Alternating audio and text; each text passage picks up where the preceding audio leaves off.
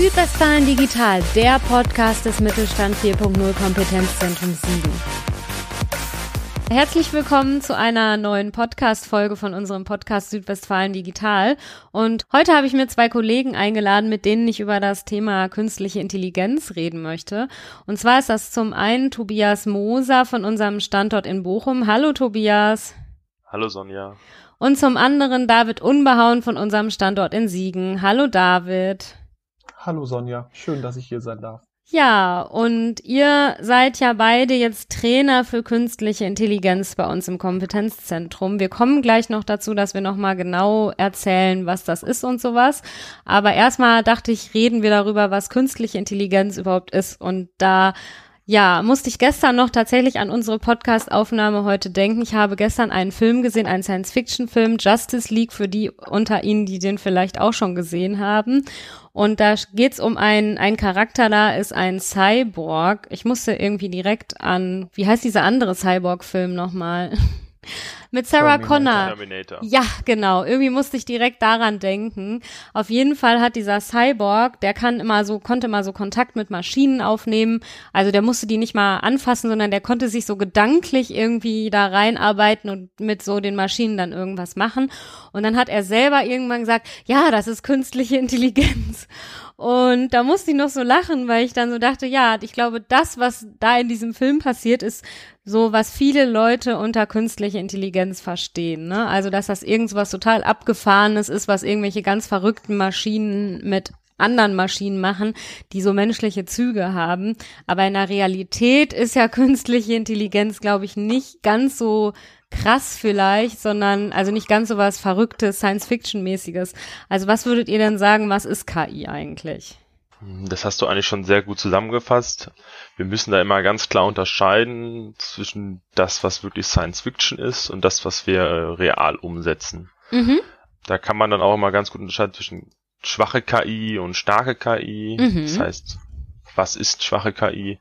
Ähm, das sind Systeme, die an sich keine eigene Fähigkeit besitzen, selbstständig zu lernen.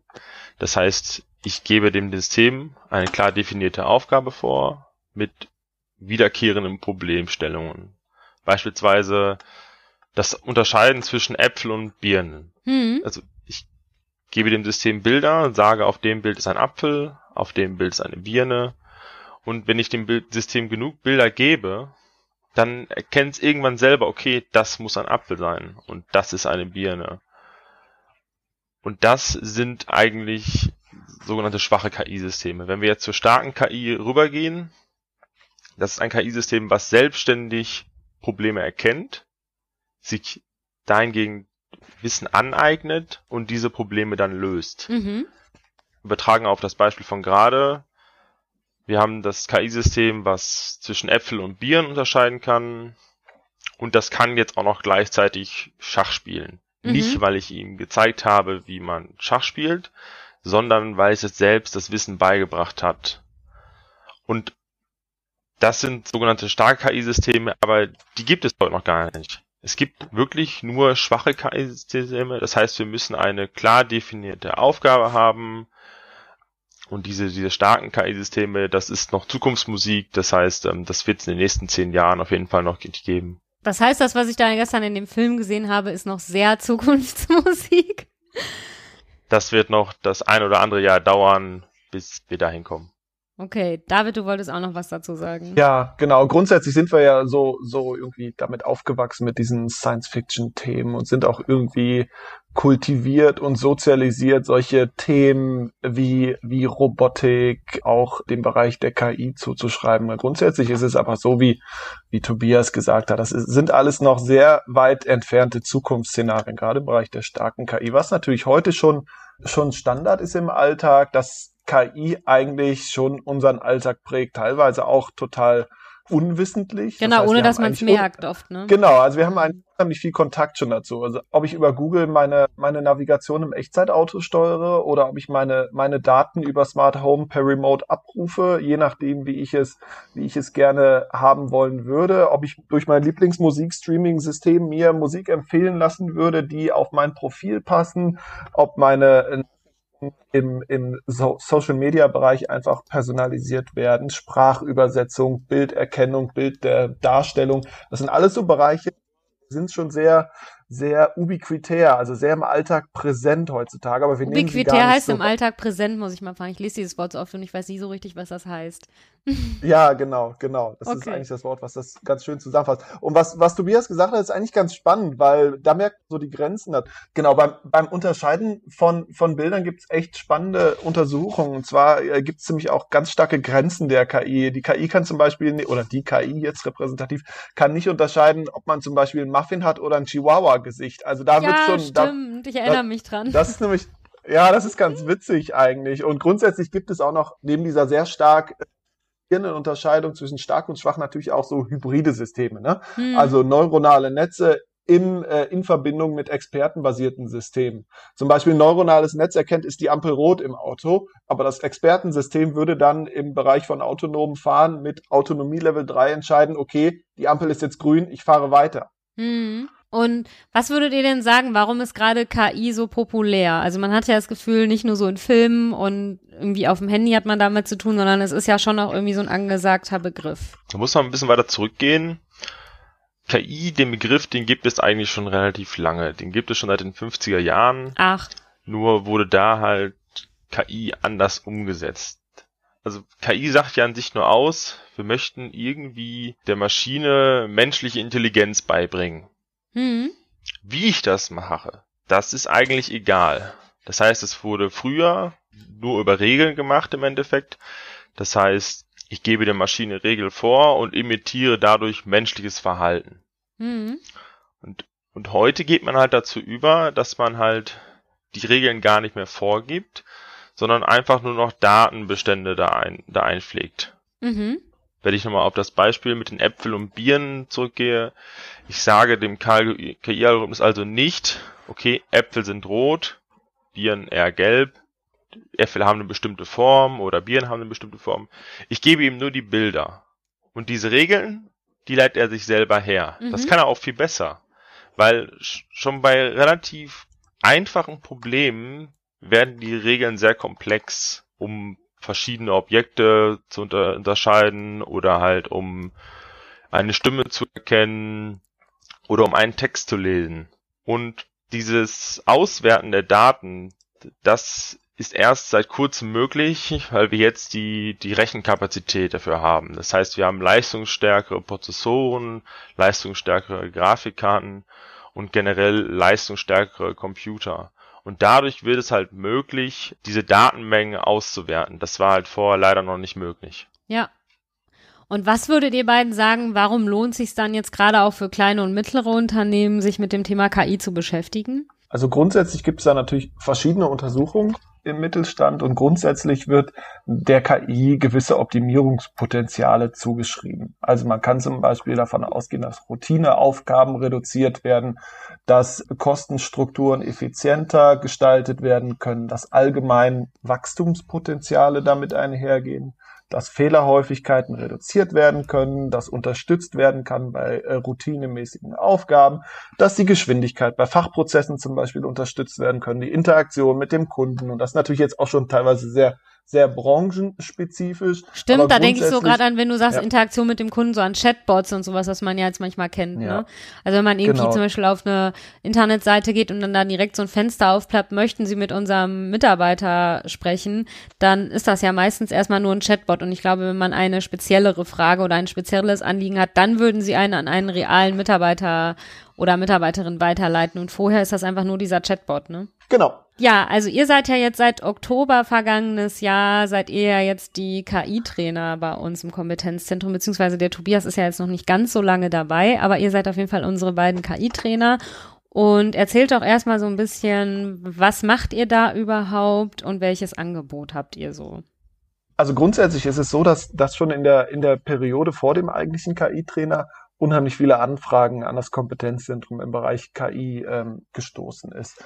Äh, was wir dabei herausgefunden haben und was auch Studien vom Fraunhofer IPA ergeben haben, ist, dass es gar nicht an dem, an dem, an dem, äh, an der finanziellen Möglichkeit und den Ressourcen der Unternehmen mangelt und der Akzeptanz der Mitarbeiter, sondern grundsätzlich an anderen Punkten, warum KMUs oder der Mittelstand allgemein KI jetzt nicht so stark in ihren Alltags- und betrieblichen Prozessen einsetzt. Grundsätzlich kann man hier unterscheiden erstens so zwischen der Infrastruktur in den Unternehmen, die teilweise noch nicht so ausgeprägt ist. Da spricht man auch vom digitalen Reifegrad. Mhm. Dann von der mangelnden Datenbasis, die überhaupt nicht da ist, die man ja für KI-Anwendungen braucht, um überhaupt im Rahmen der Datenverarbeitung Mehrwerte zu erzeugen. Und das fehlende Know-how von den, von den Fachkräften, von der, von der Belegschaft selber. Mhm.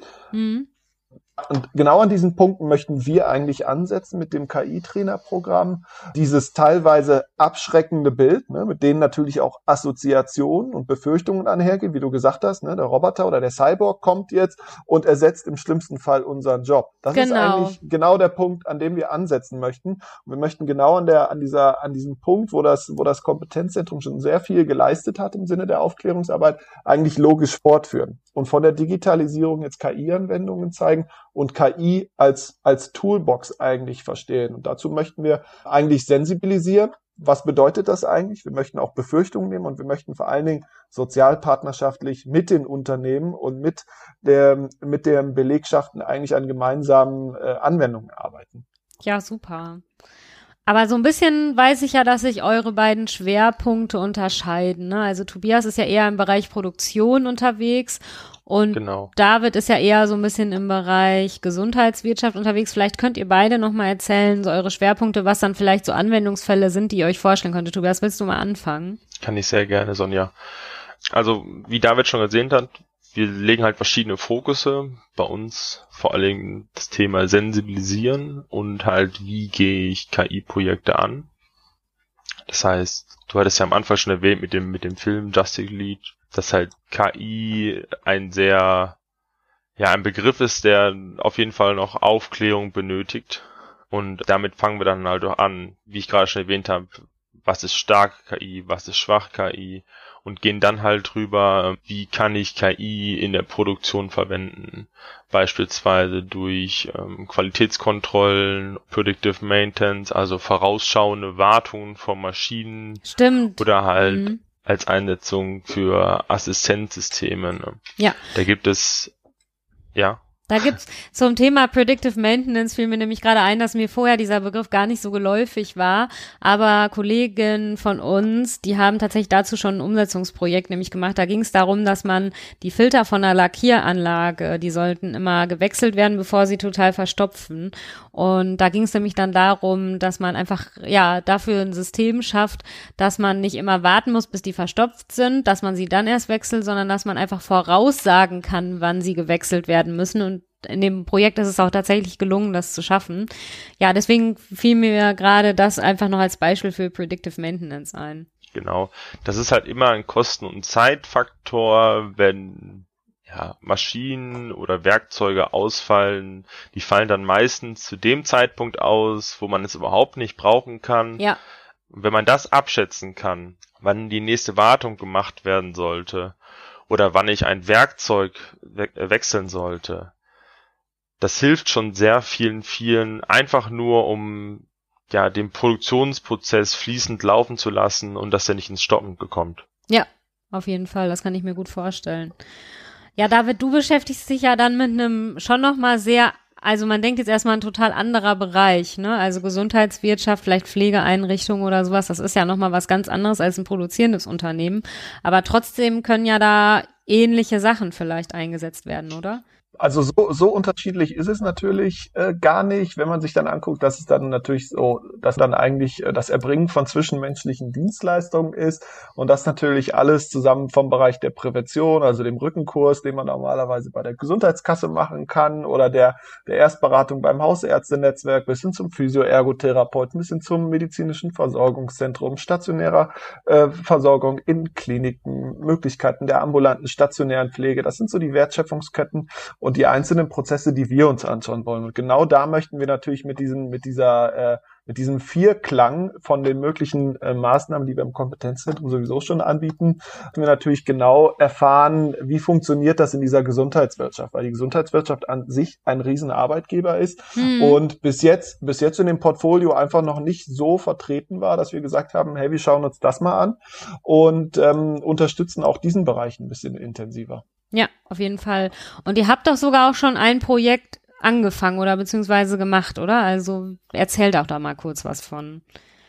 Genau, äh, genau. Also wir waren jetzt im Bereich von einem äh, Umsetzungsprojekt im Sauerland, ist das, glaube ich, in, äh, in Attendorn. Da haben wir mit dem Franziskanerhof zum Beispiel ein, äh, ein gemeinsames Umsetzungsprojekt gemacht. Das ging jetzt von, ähm, von Oktober bis März diesen Jahres, wo wir mit den, äh, mit den Kollegen auch ein äh, robotisches System, einen humanoiden Roboter eingesetzt haben, der dann an die Bedürfnisse von Mitarbeitenden angepasst worden ist und wir dann ein sogenanntes, ja, ein, ein Endnutzertool entwickelt haben, damit Mitarbeitende selber, die im, im, im Bereich der pflegerischen Betreuung aktiv waren, also alles von äh, Pflegehelfer, sozialer Dienst, Pflegefachkraft, Einrichtungsleitung, Pflegedienstleitung, ihre, ihre Bedürfnisse im Sinne von, wie kann man Robotik einsetzen, um Aktivierungsprozesse in der Pflege einzusetzen, dass äh, diese, diese Intervention quasi durch die Mitarbeitenden selber kommt. Da haben wir mhm. geschaut, wie, also haben wir ein, ein, kleines Tool entwickelt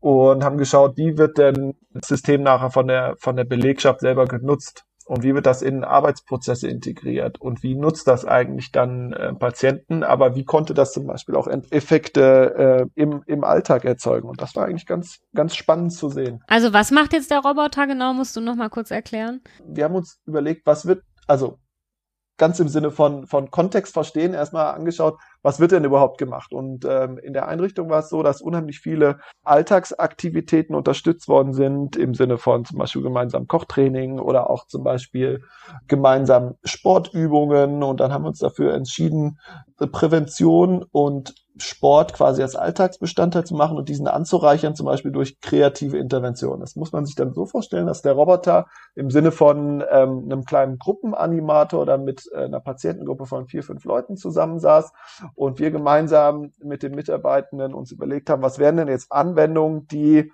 zielführend und nutzenbringend wären für den Alltag. Dann haben wir uns natürlich angeschaut, ja, ähm, körperliche Aktivität, kognitive Stimulation, aber auch äh, sozial kreative Aktivitäten äh, wäre hier jetzt so ein so ein äh, Dreiklang, um zu aktivieren und die Alltagskompetenz zu erhalten. Ja. Haben wir uns angeschaut, genau. Und dann können also kann zum Beispiel der Roboter den Seniorinnen und Senioren da dann irgendwie so Übungen vormachen, die die nachmachen müssen oder sowas?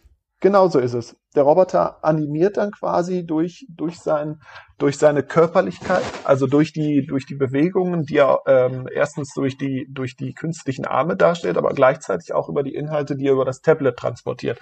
Und das Spannende war, man muss gar nicht großartig viel vormachen, sondern die, die Bewohnerinnen haben das eigentlich ganz toll intuitiv nachgemacht. Also wir haben da, wir haben da eigentlich ganz, ganz tolle Effekte beobachten können, sowohl auf Patientenseite als auch auf Mitarbeitendenseite. Patienten fanden das äh, unheimlich spannend, haben unheimlich viel äh, mitgemacht, äh, intuitiv nachgeahmt und auch äh, viel gelacht. Und die Mitarbeitenden haben das dann nachher selbstständig äh, im Rahmen der, der Betreuungszeit noch eingesetzt und für die Patienten zur Verfügung gestellt. Das war ganz, ganz spannend, was wir beobachten durften. Ja, vielen Dank auf jeden Fall schon mal für den Einblick in eure Tätigkeitsbereiche und was ihr zum Thema KI anbietet. Ich glaube, wenn Sie jetzt noch ein bisschen mehr wissen wollen, könnten wir Ihnen zum Beispiel auch noch die digitale Innovationswerkstatt ans Herz legen, die ja jetzt im Juni bei uns startet. Da wird es immer jeden letzten Donnerstag im Monat um ein unterschiedliches, also ein anderes Thema zur Digitalisierung gehen. Und ihr seid dann, glaube ich, im August dran, am 26. August, oder? Genau. Das heißt, ähm, David, ein weiterer Kollege und ich stellen uns dann bereit, um Fragen im Bereich KI zu beantworten. Das heißt, wenn Ihnen irgendwas auf der Seele liegt, dann können wir das dort gerne besprechen. Des Weiteren möchte ich noch eine Veranstaltungsreihe am Standort Bochum kurz erwähnen, wo wir halt auch KI in der Produktion behandeln und die wird auch in den nächsten Monaten stattfinden und kann auch auf der Kompetenzzentrumsseite gefunden werden. Im Veranstaltungskalender wird die dann auf jeden Fall stehen, ne? Genau. Ja, super. Und wenn Sie ansonsten darüber hinaus Fragen haben, die Kontaktdaten von David und Tobias finden Sie auch bei uns auf der Internetseite unter AnsprechpartnerInnen. Ja, und ansonsten würde ich sagen, vielen Dank an euch zwei. Ja, dank dir. Macht's gut. Danke, Sonja. Tschüss. Tschüss. Weitere Informationen über unsere Angebote finden Sie auf unserer Internetseite kompetenzzentrum-siegen.digital.